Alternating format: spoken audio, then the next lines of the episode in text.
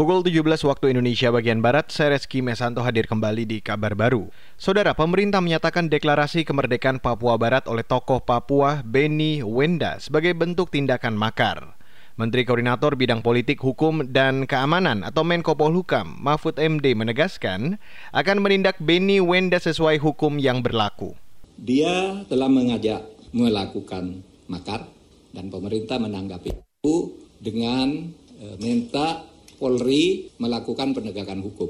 Karena makar itu kalau skalanya kecil, itu cukup gakum penegakan hukum. Kriminal tangkap menggunakan pasal-pasal tentang kejahatan terhadap keamanan negara.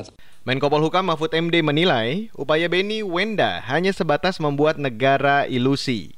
Deklarasi tersebut, kata Mahfud, tidak ada dasarnya dan tidak memenuhi aturan hukum internasional karena tidak ada rakyat yang dikuasai, tidak ada wilayah yang dikuasai, dan tidak ada pemerintahannya. Mahfud menegaskan Papua dan Papua Barat masih menjadi bagian sah dari N K R I dan diakui P B B. Sebelumnya, pimpinan Tokoh Pembebasan Papua U L M W P Benny Wenda mendeklarasikan pengambilan wilayah Papua. Ini disampaikan Benny dalam keterangan tertulisnya satu Desember dua ribu dua puluh bertepatan dengan Hari Peringatan Pembentukan Organisasi Papua Merdeka. Kita beralih ke informasi selanjutnya, Saudara. Koalisi Advokasi Narkotika untuk Kesehatan mendesak pemerintah Indonesia membuat aturan mengenai pemanfaatan ganja untuk medis. Desakan itu disampaikan usai P B B merestui rekomendasi Badan Kesehatan Dunia atau W H O untuk menghapus ganja dari golongan obat berbahaya. Direktur Eksekutif I C G R Erasmus Napitupulu yang tergabung dalam koalisi mendorong pemerintah segera merevisi dan membuat payung hukum pemanfaatan ganja untuk pengobatan medis.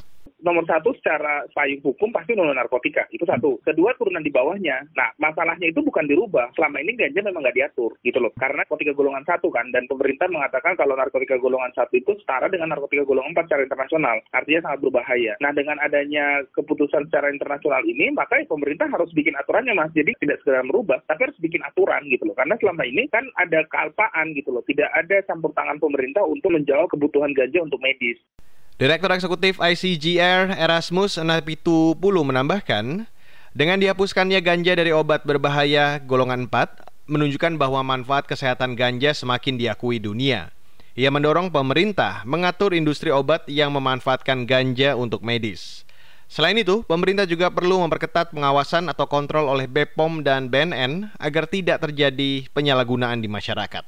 Saudara, Indonesia kembali mendesak Malaysia segera menyelesaikan perundingan nota kesepahaman atau M O U mengenai penempatan dan perlindungan pekerja migran Indonesia sektor domestik di Malaysia.